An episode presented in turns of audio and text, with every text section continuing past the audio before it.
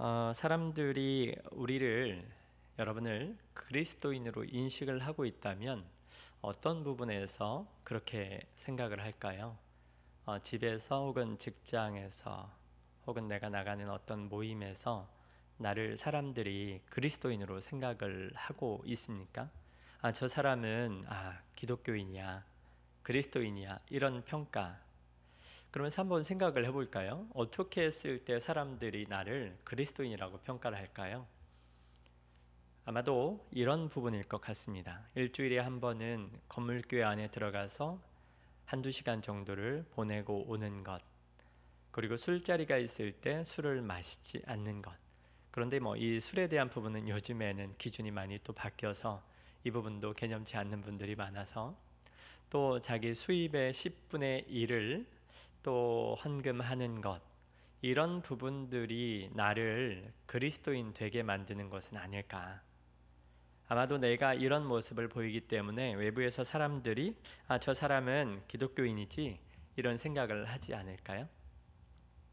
바리새인들은 적어도 이 부분에 있어서는 우리 중에 어느 누구보다도 더 탁월했던 것 같습니다. 일주일에 두 번은 반드시 금식 기도를 했고 또 그들은 음식마저도 구별했죠. 우리는 아마도 이제 선짓국 안 드시는 분도 계실 텐데 순대 이런 것도 안 먹을 것 같아요. 왜냐하면 이제 피와 연관된 거지 않습니까? 이제 이렇게 열심을 보이는 그들 어디까지 열정을 보였느냐? 아, 박하와 회양과 근처에 11조까지 드렸다. 최소 한 단까지 10분의 1을 정확히 세어서 하나님 앞에 드렸던 그들의 모습 정말 멋지지 않습니까? 저와 여러분 중에 어느 누가 이 바리새인들보다도 더 열정적으로 더 헌신적으로 이와 같이 율법을 다 지킬 수 있었겠습니까? 지난번에 그 어떤 강사가 이제 11조 이야기를 하면서 이런 질문을 받았다라고 그래요. 이 11조를 어디까지 드려야 됩니까? 어, 세금 떼기 전입니까 후입니까? 또 직원들 월급 주기 전입니까 후입니까? 뭐 이런 것들로 고민하는 모습 이런 것도 아름다운데 적어도 바리새인들은 이 부분에 있어서 탁월했다는 거죠. 정확하게 10분의 1을 지켰고 기도하는 경건 생활 또 음식 정결법 또 할례를 지키는 것 뭐 이런 것들까지 해서 이 바리새인들은 정말 잘 준수를 했습니다. 여러분 그런데 예수님께서 이런 자들을 향해서 뭐라고 하십니까? 화 있을진저 여러 차례 이런 말씀을 하시죠. 오늘 말씀뿐만이 아니라 나중에 33절에 가서는요 더 심한 말씀을 하십니다. 뱀들아 독사의 새끼들아 어, 너무 심한 모욕적인 말 아닙니까? 이 뱀은 어떤 존재입니까? 예수님께서 나중에 또 말씀을 하시지만 에덴 동산의 아담과 하와를 미혹해서 죄 가운데로 이끌었던 그런 사탄 아닙니까? 옛뱀, 사탄, 마귀, 용 다 이 적들을 가리키는 말입니다. 그런데 이 바리새인들, 서기관들, 오늘날로 이야기하면 종교학자들, 학위가 있는 사람들 이런 사람들을 가리켜서 예수님께서 이렇게 험하게 말씀하셨다고요. 아니 하나님의 자녀로서 이렇게 열심히 지켰는데 가면 어떻게 그런 말씀을 하실 수 있을까요? 사탄의 자식이라니. 예수님께서 그런데 정확하게 그렇게 표현을 하셨죠. 화 있을진저 외식하는 자들아. 메시지 성경으로 들어보셨을 때에는 이 사기꾼들아 이렇게 말씀하시는 것을 들을 수 있었을 것입니다. 여러분 왜 그랬습니까? 왜 예수님께서는 이렇게 험한 말씀을 하신 것이죠? 이렇게 말씀하십니다. 율법의 더 중한 부분을 지키지 않고 이 사람들은 사람들이 보기에 인정받을 만한 것들 이런 것을 더 열심히 지켰다는 것이죠. 그러면서 예수님께서 율법의 더 중한 바라고 말씀하고 계시는 것이 무엇입니까? 예, 정의와 긍휼과 믿음, 신의 문제입니다. 성경에서 선지자들이 구약 시대에 그렇게 많은 선지자들이 외쳤던 주요한 내용이 무엇입니까? 정의의 문제였습니다. 물론 우상 숭배에서 우상 숭배 가운데 있었던 이 백성들의 삶을 꾸짖고 주님께 다시 돌아오라고 외쳤습니다. 그런데 그보다 더 많은 부분에서 선지자들은 정의롭지 못한 백성들의 삶을 고치라고 말씀했습니다. 주님께 돌아와야 될 이들의 모습에 회개하고 정의로워져라. 불법에 대해서 떠나라. 이런 말씀을 하셨던 것을 우리는 기억할 수 있습니다. 그래서 이 사람을 향해서 국률한 마음을 더 품고 이 외적인 모습보다는 그 안에 사랑하는 하나님의 그 마음으로 다가가야 하는데 외적인 것을 지키기에 더 바빴던 이들의 모습을 예수님께서는 책망하고 계시는 것입니다. 27절 말씀에 보니까 화 있을진저 외식하는 서기관들과 바리새인들이여 해칠한 무덤 같으니 겉으로는 아름답게 보이나 그 안에는 죽은 사람의 뼈와 모든 더러운 것이 가득하도다. 율법에는요 민수기 19장 16절에서는 무덤을 만진 자는 부정하게 된다 정결하지 못하다라고 말씀이 되어 있습니다. 그런데 예수님께서 이 바리새인들을 향해서 뭐라고 말씀하시냐면 해칠한 무덤 같다 이렇게 말씀을 하십니다. 아무래도 무덤이니까 석회를 발라서 또 그 지역에 있었던 하얀 석회로 발라놓고 이제 가까이 가지 못하게 하거나 또 썩은 내가 잘 드러나지 않게 하거나 여러 가지 것들을 행했을 것입니다. 그런데 이들을 가리켜서 무엇이라고 말한가? 회칠한 무덤이라고 말합니다. 회를 칠했으니 그 겉은 이쁘게 보였을 것입니다. 하얗게 반짝였을 수도 있겠고 전혀 무덤 같지 않았겠죠. 그런데 그 속 안에는 어떻습니까? 죽음으로 가득합니다. 정결하지 못합니다. 죽은 뼈가 있는 것이지요. 그런데 바리새인들의 모습이 마치 무엇과 같습니까? 회를 칠해서 이 안에 더러움, 죽어 있는 것은 다 가려놓은 그래서 겉만 반질반질한 이런 모습과 같다라고 말씀하십니다. 이와 같은 모습이 나중에 어떻게 무엇을 유발합니까? 사람들이 그들의 반짝거리는 모습을 보고 그들 곁으로 오지 않습니까? 그럼 그들 곁으로 왔을 때 어떤 일이 일어납니까? 무덤을 만지면 부정하게 되는데 무덤인지 모르고 왔다가 무덤에 가까이 있으면서 무덤에 접촉하게 되어서 그들도 부정하게 되는 일이 일어나는 겁니다. 바리새인들은 그 안은 온통 시궁창 같이 더러웠는데 그 겉만 번지르르하게 닦아놔서 사람들이 와서 그들도 부정하게 되는 일들을 했던 사람들인 거죠.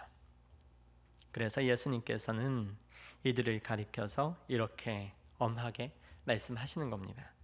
29절 30절 말씀에는 화 있을진저 외식하는 서기관들과 바리새인들이여 너희는 선지자들의 무덤을 만들고 의인들의 비석을 꾸미며 이르되 만일 우리가 조상 때에 있었더라면 우리는 그들의 선지자의 피를 흘리는데 참여하지 않았 아니하였으리라 하니 예, 과거의 선지자들이 정의를 행하지 않은 것에 대해서 선포했을 때에 권력자들이 선지자들을 많이 죽였습니다. 우리 구약의 선지서들만 보더라도 그런 내용을 알 수가 있습니다. 그리고 히브리서를 읽어봐도 우리가 믿음의 선진들이 어떻게 살다 갔는지 얼마나 핍박을 받고 죽어야 했었는지 그들의 삶에 대해서 나타나 있습니다. 그런데 이 지금 이 사람들이 하는 말은 뭐냐면 우리가 그때 있었으면 우리는 절대 그렇게 하지 않았을 것입니다. 그와 같은 행동은 참으로 안타깝습니다. 예, 이런 이야기를 하고 있다라고 하는 것이죠. 그런데 이런 그들을 향해서 하시는 말씀이 뭡니까? 독사의 새끼들아 이렇게 이야기를 하고 있습니다. 너무 옳은 말인데 왜 예수님은 이렇게 말씀을 하신 것일까요? 여러분 1938년에 우리 교단 제27회 총회가 있었습니다. 그런데 우리 교단 총대들은 일제 총칼 앞에서 자신의 발언하는 것이 금지당했고 표를 결정해서 또 올바른 결정을 내리는 총대 이 총회의 결정이 다 맡기게 되었습니다. 그래서 우상 숭배하지 말라는 계명을 어기게 되는 신사 앞에 절하게 되는 결정을 공식적으로 총대들이 내렸었죠. 그리고 그 총회가 마친 후에 그 신사 앞으로 가서 다 같이 절하는 모습이 신문에 찍혀서 우리들 앞에까지 전해지고 있습니다. 우리들은 많은 그 모습을 보면서 아, 저것은 옳지 못한 행동이었다라고 평가를 합니다. 그것은 잘못된 것이지요. 그런데 지난주에 우리 교단에 105회 총회가 있었습니다. 그로부터 신사참배를 결정한 이후로 82년이나 흐른 시점이지요. 그런데 이번에 불법이라고 여겨지는 세습 문제가 있었고 이것을 바로 잡으려고 했으나 총회장의 잘못된 회의 인도로 인해서 발언하는 것이 막혔고 표로 결정해야 될 일들이 원천적으로 막히게 되었습니다. 그런데 이와 같은 그와 비슷한 상황에 있는 이 모습들이 재현이 되었습니다. 그런데 우리 교단 안에 있는 68개 노회 중 딱 한 노회, 제주노회만을 빼놓고 어떤 노회도 이 부분이 잘못되었다. 바로 잡아야 된다. 발언하는 것, 표로 결정하는 표결권이 막혔으니 이 부분은 무효라고 선언을 하지 못합니다. 잘못된 것은 잘못된 것이고 하나님의 정의를 바로 세우는 일에 앞장서야 하는데도 그들은 그와 같은 일을 하지 않고 있습니다. 과거에 잘못되었다라고는 선언을 쉽게 하지만 지금 당장 이 문제에 대해서는 그렇게 이야기하지 못하는 모습을 보게 됩니다. 무엇이 다릅니까? 우리는 박하와 회양과 근체 11조를 드릴 정도로 열심히 있는 그리스도인들일 수 있습니다. 율법에 열심히 있는 모습, 그것이 우리의 그리스도인 됨을 나타내고 있을 것입니다. 나는 술 먹지 않아. 나는 11조를 정확하게 해. 나는 주일날 놀러 가지 않고 하나님께 예배해. 이것이 우리의 그리스도인 됨의 증표입니까? 그러나 예수님께서는 무엇이라고 말씀하십니까? 우리보다 더 열심히 그와 같이 행했던 바리새인들을 향해서 예수님은 사기꾼들아 겉과 속이 다른 자들 독사의 새끼들 사탄의 길을 따라간다고 책망하고 있지 않습니까? 선지자들이 그토록 강조해 왔던 정의와 국률과 믿음, 신의의 문제 여기에는 어떻게 반응하고 있습니까? 율법에서 말하는 이 한 가지 균형들에는 너무도 중요하게 생각하는데 하나님께서 중요하게 우리 공동체 가운데 있어야 될 이 정의의 문제에 대해서는 우리는 어떻게 그리스도인됨을 나타내고 드러내고 있습니까? 긍휼의 문제에 대해서는 어떻게 하고 있습니까?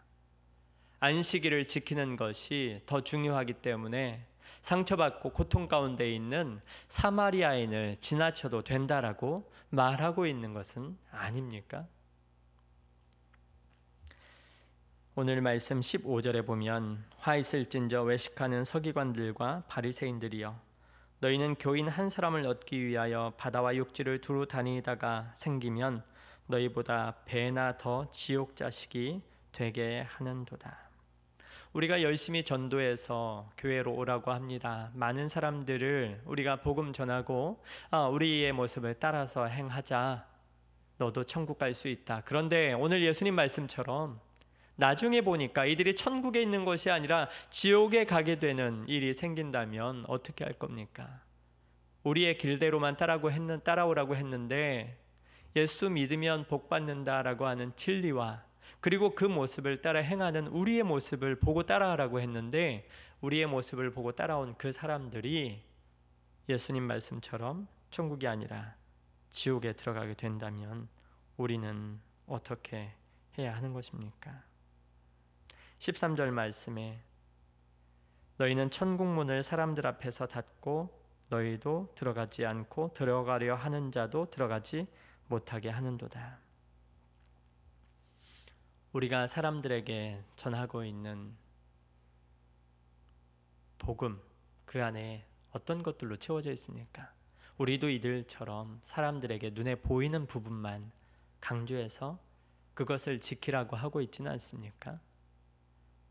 율법에서 더 중요하게 말씀하고 있는 정의, 공의로움, 그리고 긍휼, 어려움 당한 사람들에게 펼쳐야 되는 마땅한 사랑 이웃을 향한 손 내밈, 그들을 더 도와줘야 되는 이 하나님의 마음. 그래서 하나님께서는 구약 성경 내내 고아와 과부 나그네를 사랑하라. 또 그들을 위해서 특별히 11조를 더 내야 할 것도 말씀하시지 않았습니까? 어려움 더 당한 사람을 향해서 우리가 마땅히 긍휼을 베풀어야 함을 말씀하셨는데 오늘 이 시대는 가난한 자들을 돕는 쪽에 정책을 더 써야 된다라고 말하면 무조건 빨갱이로 몰아가고 있지는 않습니까? 하나님의 말씀 지금 이런 것과 무엇이 다릅니까? 39절 말씀을 보면 내가 너희에게 이르노니 이제부터 너희는 찬송하리로다 주의 이름으로 오시는 이여 할 때까지 나를 보지 못하리라. 여러분 이것이 무엇입니까? 그때 바리새인들, 서기관들 하나님께 가장 근접한 자라고 평가받았을 텐데 그들이 심판의 날까지 이제 다시는 주님을 보지 못할 것이다. 그런데 주님께서 무엇을 강조하셨습니까? 더 중한 바 너희 안에 무덤과 같은 그 안의 것을 변하지 않고 사람들에게 보이기 위한 그 부분만 열심히 지켰는데 이 안에 더 중요한 무엇이 있어야 된다고 말씀하십니까? 네. 정의, 긍휼, 믿음 이 부분이 있어야 된다라고 말씀하지 않습니까? 이것이 없으면 주님을 보지 못할 것이다. 여러분 우리가 하나님과 동행하기를 원하지 않습니까? 그런데 이와 같은 것이 되지 않으면 하나님과 동행하는 삶이 불가능한 것이죠. 하나님께서 나타나지 않으십니다. 불의한 일을 기획하고 애쓰고 있는데 그러고서 예배당에 나와서 기도한다고 하나님이 그것을 기뻐 받으시겠습니까? 이사야 선지자를 통해서 하시는 말씀은 이사야서 1장에 너희가 내 마당을 밟는 것이 이제는 너무도 싫다. 예레미야 선지자는 예레미야서 7장에서 너희가 예배당에 와서 구원받았다. 하나님 감사합니다. 이렇게 하는데 아니 나는 너희와 함께 있지 않아. 여러분 왜 그렇습니까? 외식하는 것 때문이죠. 겉으로 드러내는 것과 안에 있는 것이 다르기 때문입니다.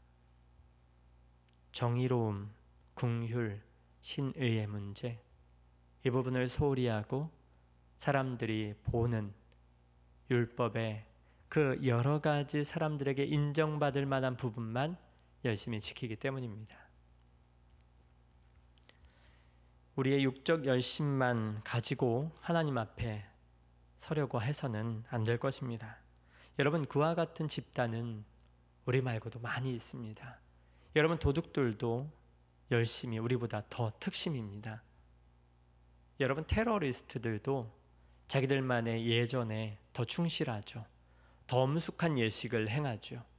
중요한 일 앞에서 그들은 더 엄격하게 자기들만의 율법을 지키죠.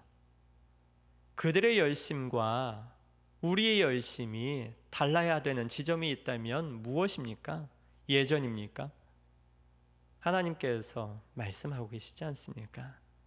정의와 긍휼과 믿음 이것을 지키지 않았다.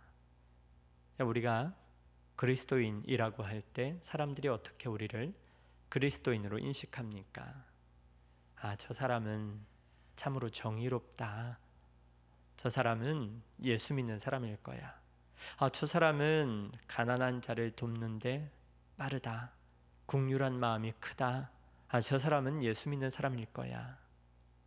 이런 평가를 받아야 하는데 세상에서는 그와 같은 일을 하는 사람들은 다른 사람들이고 건물 교회당에 들어가는 것, 성경책을 차에 놓고 다니는 것, 주일에는 놀러 가지 않는 것 이런 것들로만 우리를 그리스도인됨으로 평가하고 있다면 오늘 이 말씀 앞에서 우리의 그리스도인됨을 다른 더 중하다고 말씀하신 그쪽으로 드러냈으면 좋겠습니다. 그래서 하나님께서 참으로 우리를 보시고 우리와 늘 동행하시고 우리 앞에서 모습 드러내기를 기뻐하시면 좋겠습니다. 우리가 이 말씀 앞에서 이 사기꾼들아 이 말씀 앞에서 진심으로 이 말씀을 듣고 회개하고 행하는 자들로 하나님의 기쁨 되는 모습으로 누구나 바로 설 수 있기를 소망합니다.